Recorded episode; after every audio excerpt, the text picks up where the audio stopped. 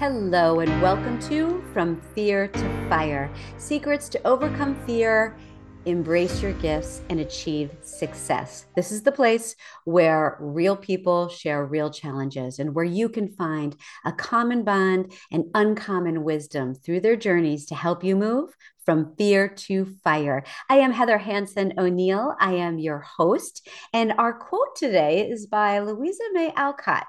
Be worthy, love, and love will come. We have a wonderful guest for you. Brian guides us and inspires leaders and their organizations to demonstrate love, understanding, and appreciation for their customers as a clear path to deeper loyalties, greater market share, and way more fun for everyone. Doesn't that sound amazing? I think I should probably introduce him by his full name. Brian Rutberg, welcome. Good morning or good day. It's great to see you. Thanks, Heather. Oh, it's my pleasure. It's nice to have you here today. Now, there's so many things that I want to ask you about because I just love your bio. You know, isn't this what it's all about? This is what it's all about.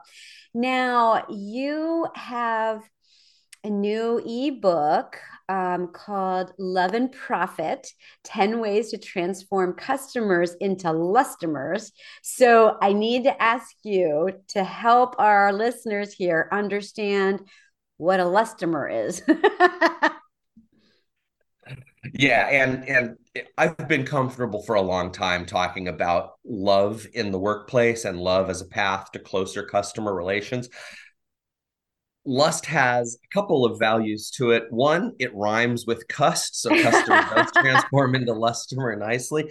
But the idea that a customer will actively choose to do business with you and will do the things that demonstrate love it's one thing to keep buying from the same party. It's it's nice to have retention among your customer base. It's great to have you know repeat business and increased sales to a particular account or individual. But where this lust concept comes in where the concept of really showing having your customers show love to you in exchange for the love you show them it's when you start seeing things like referrals or people willing to give you advice and stick with you even through a rocky patch. Mm-hmm. stand up for you on social media help become part of your marketing and communications efforts. So lustomer's a cute play on words and it is you know it's trademarkable in a way that love is not. Right. But it it starts to get at the heart of how do you establish the difference between what makes for a good customer lifetime value equation and what goes to the next couple of levels. You know, I really like that in particular during what's uh, going on in our world right now, that ability to have done for our customers the things that get them to stick with us during difficult times is a key point, I would think when a customer recognizes and most of my life is spent in the world of business to business but there's clear analogies in the business to consumer world. When someone begins to recognize that the service your organization is providing is helping them achieve their mission then you start to increase the stickiness of a relationship. You start mm. to increase the bonds because they appreciate the degree to which they couldn't do what they do and achieve the results they achieve were it not for you. Mm. And that mm. can be anything from the cleaning crew that comes in after hours and makes sure that the place is ready for business the next day to the folks who provide the absolutely essential part for the piece of equipment or the technology that you're building. Mm-hmm. That's that's the key when they start to love you because they know they couldn't be as good without you. Mm, I love that. That is a really, really important point. And I'm just curious how it translates. Does it, we've been talking about Lustomer as far as a customer, but does that concept translate to maybe some other business relationships like your employees or your partners or anything like that? Yeah, very insightful. It, it absolutely. Whomever you call a customer in a given transaction or moment counts here. I've worked with organizations to help them establish stronger customer relate, excuse me, stronger employee relationships mm-hmm. because there is a proven correlation and causation between employee satisfaction and then customer satisfaction. Mm-hmm. But I've also worked with C suites to make sure that they have better relationships with their boards or their parent companies or their partner community who's out there doing resales or uh, working on referrals. Yeah. So, yeah, anybody whom you choose to call a customer at a given moment, you can build a stronger relationship with and make them want to do business with you. Excuse me, you can't make anybody do anything. You can guide them down a path where it's in everybody's best interest to keep doing things that are great together. Yes, I love that. That's wonderful. So, we're talking to a lot of leaders right now. So, how can leaders inspire or or drive results? Um, maybe as it relates to communication or some something else that that speaks to you.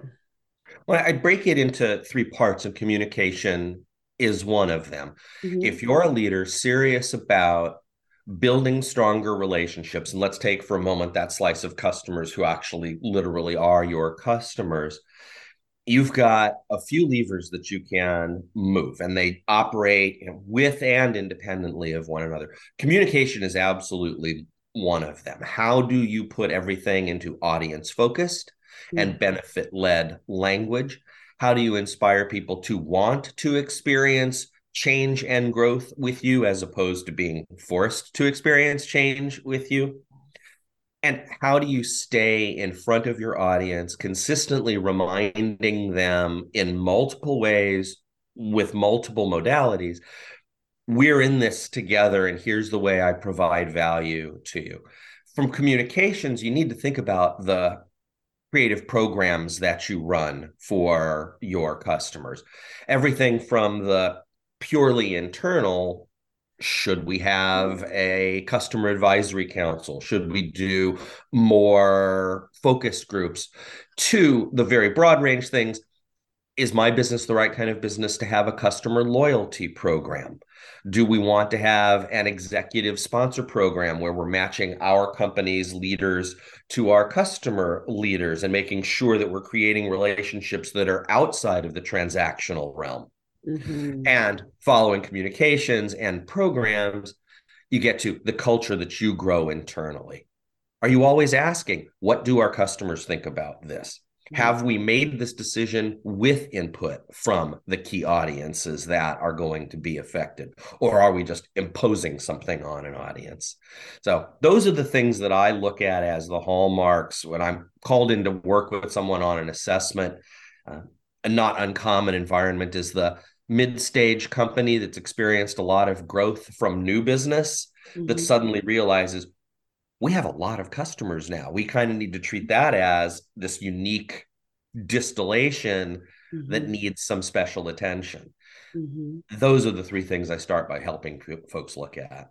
Gotcha. Okay, that makes a lot of sense. Um, you know, I'm just thinking, I'm going to digress for a moment because I'm thinking about love and these lustomers and um, differentiation and better communication.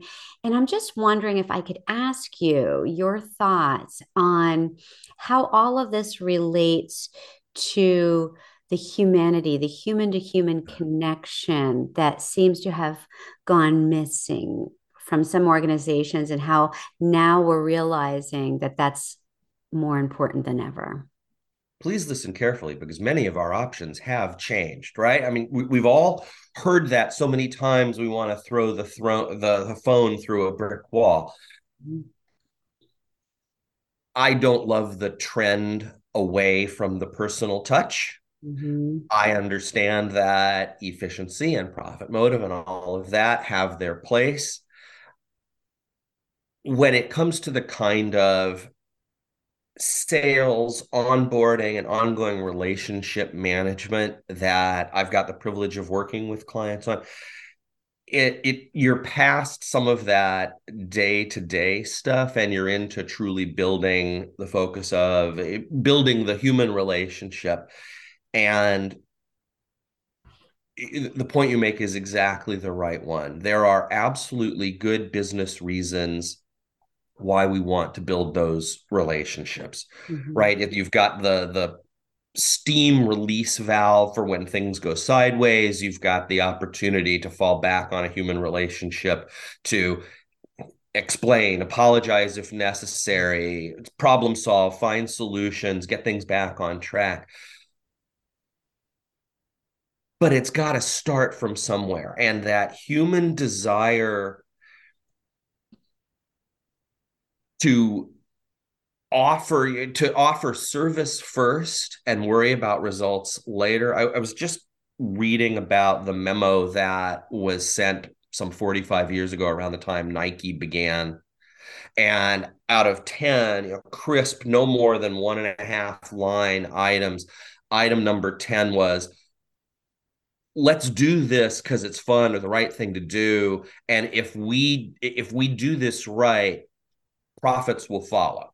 Right. It was intended to point out if you do the right thing, if we care about what we're up to, profits will be a natural outcome. But let's seek, as someone put it in the comments on the piece, let's seek to serve a million customers before we worry about making a million dollars. Oh, I love that. Yes.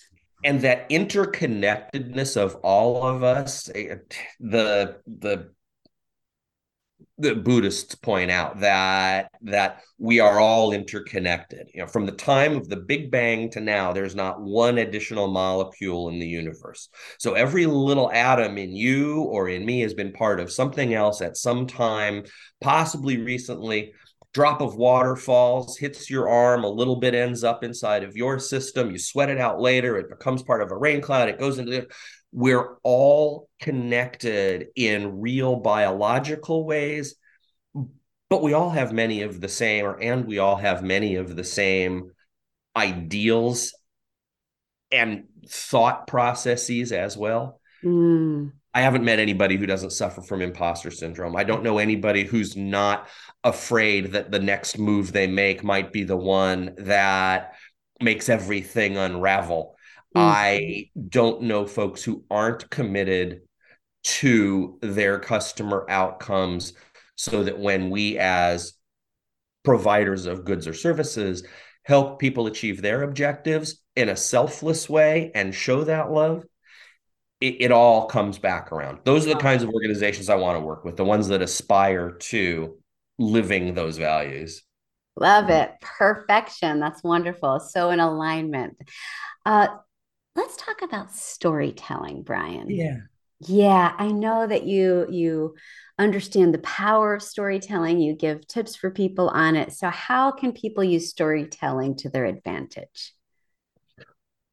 Some of my friends who focus exclusively on storytelling in the world of you know, public speaking and consulting would you know, remind us that stories light up multiple parts of the brain when we hear them, whereas facts and figures are much less persuasive ultimately.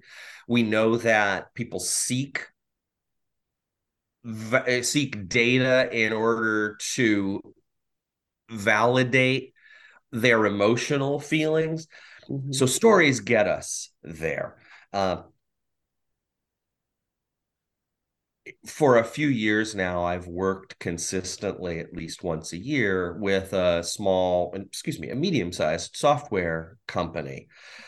Once a year, they put on a customer event where their product managers and product marketers fill in their customer base and their prospect base on where the technology is going and what they're going to be able to enable.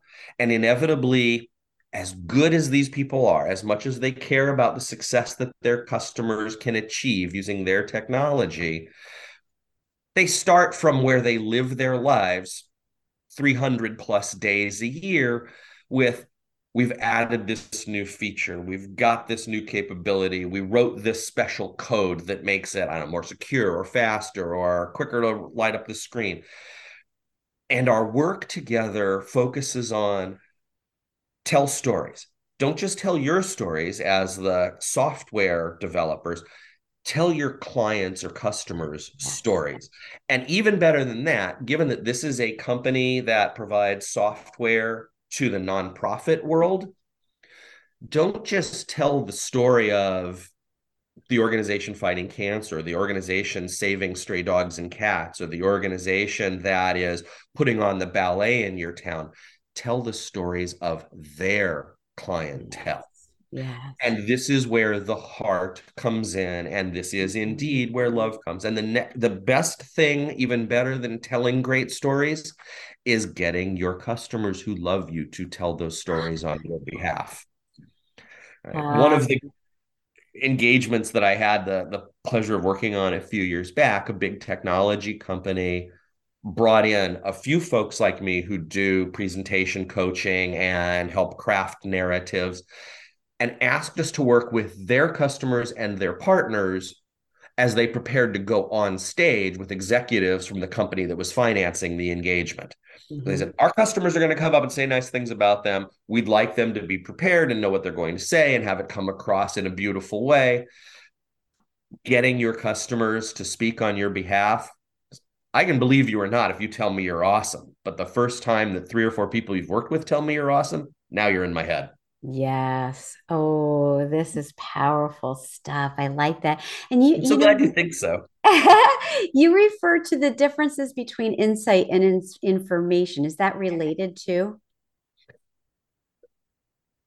Yes, and it it's a lot of I mean, it, it's related in that the more quickly you're able to take multiple streams of information and turn them into clear insight that is unique and eye opening and actionable, the faster you can be responsive to mm. your customer base when you're hearing things from them. Mm. The genesis of that insight from information conversation was an executive in a again a technology firm that found she was spending more time than she wanted to, and her direct reports are spending more time than she wanted them to, taking information coming from the ground floor, marketers, sellers, but you know, direct uh, frontline uh, customer engagement folks, turning their reports on what was happening in the field into the kind of information that could be used for great strategic business decision making.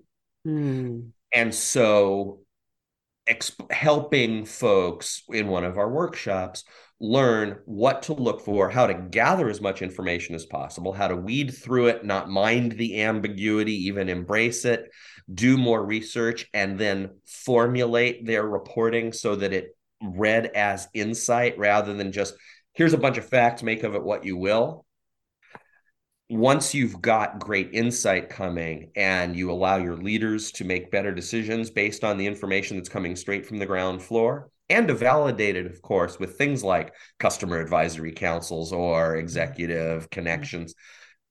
Now you've got that cultural engine running, mm-hmm. hitting on all cylinders so that ah, I can make decisions that are good for my customer base and therefore good for me.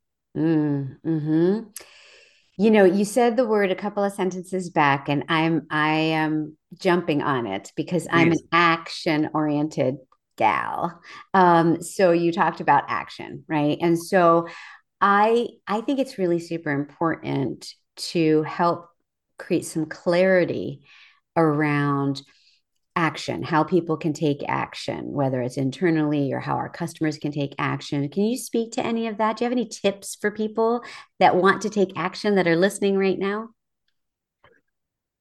They're two separate things. Yeah, well, there's there's the, the there's the how to how to use your language and your persuasive abilities to drive folks to action. Mm-hmm. The value of taking action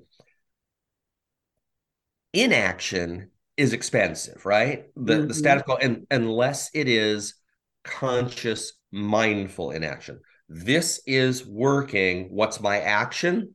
Keep an eye on it. So the action can be as simple as let's watch this and see how it develops. Mm-hmm.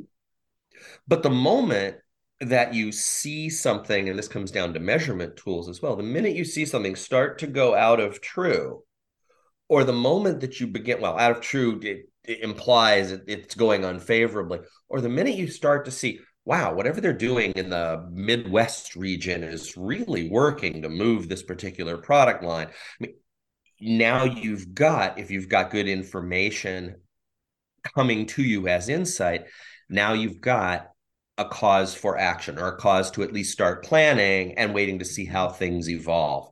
Mm-hmm. If you're not, as a leader, taking action on a regular basis, making some change in order to achieve some outcome that you desire because it's good for you and the folks you serve, I don't know what you're doing in leadership.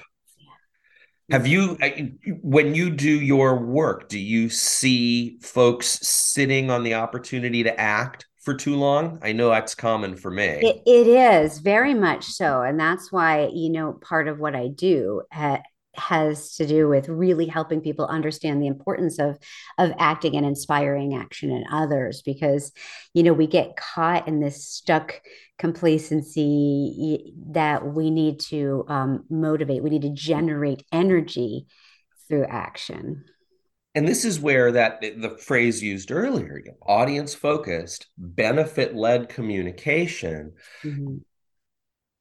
is what leaders can use and this is leaders of frontline teams or leaders in the c suite can use to drive an audience towards not just acting but desiring to act Yes. And which one is going to inspire more success? Which one is going to get folks to stick with something through the inevitable hiccups?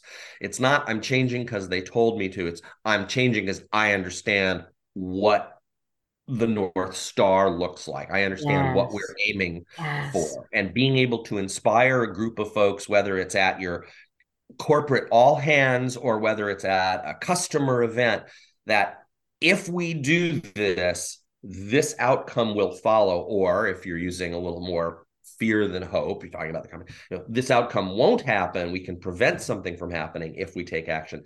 Mm-hmm. Now you've got the bias for action coming through your words and and you've got the fine tuning of a business that leads to sustained growth over time. Yes, yes, yes, yes.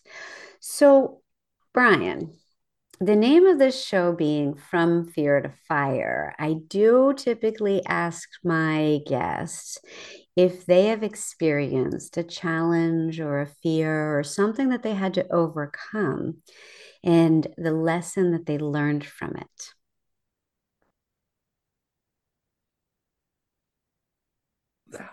I've listened to you know, some mm-hmm. number of of the podcasts and wanted to be prepared for this. And honestly, the first thing that came to mind is the thing that through a whole lot of deliberation has has stayed there.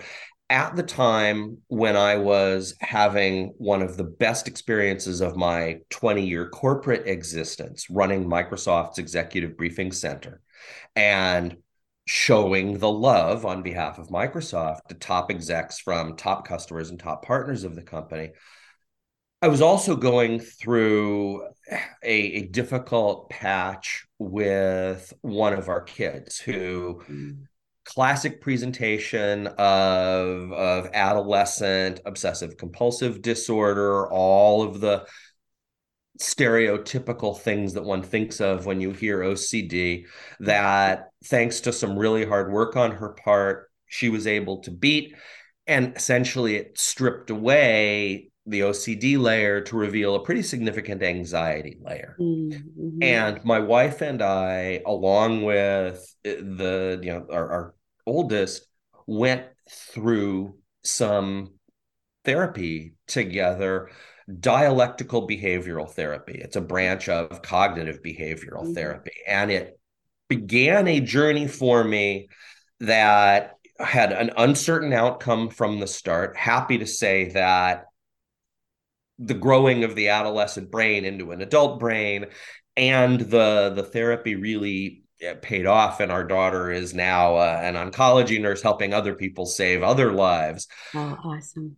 But the the experience of simultaneously working to build relationships at a what I had thought was a purely business level and its overlap with this recognition that mindful approaches to relationships can bring out unexpected and very desirable outcomes. Mm-hmm. This was the challenge of working with having a child where you don't know what the outcome is going to be. And I can't imagine anything much scarier as a parent. Mm-hmm. And that for the last, what, 13, 14 years has been the merging of my professional and personal lives into this very satisfying opportunity to preach about love and then turn it into profit. And now we're back at the ebook, right? You know, uh, see how things work. Love. See how things work. It's all right. I like to say, I mean, I you've probably also seen in some of my training, I, am a hippie with an MBA. and you know the the peace love you know, beads and tie-dye guy is also the profit motive guy yeah. And I it's funny how in my later years I've figured out how well those two things can go together if that's the kind of business you want to run. And I don't know why anybody would want to run a different kind of business. Oh, oh my gosh, that is the perfect summation. Uh, uh, it's I believe strongly that it's all tied together. And so you've made that quite clear with your stories and your examples and your tips. And I appreciate that. And of course, the time has flown by. So I'd love to take a moment for you to share with our listeners if there's anything in particular that you'd like to know them to know about how to reach you, how to find your book, or anything like that. Thank you. Yeah, I go go to the website for 3C Communications. That's the number 3 and the letter C followed by comms, C O M M S dot com. You can learn a little more about me and the work that I do. You will find a link to download the ebook Love and Profit 10 Ways to Transform Customers into Lustomers, mm-hmm. including tips that are specific to and which overlap among the communications cultural change and and the programs you can run. You may also find if your real concern is communications specifically check the show notes. Uh, heather will have a link on a self-assessment that you can do around your presentation and message crafting skills mm. that might reveal a couple of areas for growth and tell you where you're awesome and great and a lot of folks find that by knowing where they've got room to grow and knowing what strengths they can build on, they can make themselves into even more effective business communicators. Oh, that's fantastic. I always like to give something to our listeners that they can use, and assessments are fabulous that way. That one sounds fantastic. So it's time for the final parting words of wisdom. What do you have for us today, Brian? You know, for many years, the the phrase that has always come to mind when moments like this happen is the one that reminds you you don't always need to say something. Communications is absolutely critical. Corporate communications, crisis communications. Sometimes you just got to say something. But if we take the perspective that listening first is what often gets us where we want to go, the, the Spanish have a great phrase, en la boca cerrada no entran moscas flies don't go into a closed mouth. So before you start working on all of your great communications skills, mm-hmm. make sure you know what the other party needs to hear. And that's how you get to your audience focused, mm-hmm. benefit led approach to communicating. It starts with the other side of communications be quiet and listen. Mm, hmm Oh boy. I, right? I, am tempted to just bite my tongue right now, but I have got to close the, close the show out, Brian. So thank you so much for your time and your wisdom today. Listeners, if you love the show, please leave us a review. Please share it with a friend. Uh, we appreciate you out there and love hearing these reviews that you have of our shows. Thank you so much for those. And thank you, Brian, once again. Have a Heather, what a pleasure. Thank you.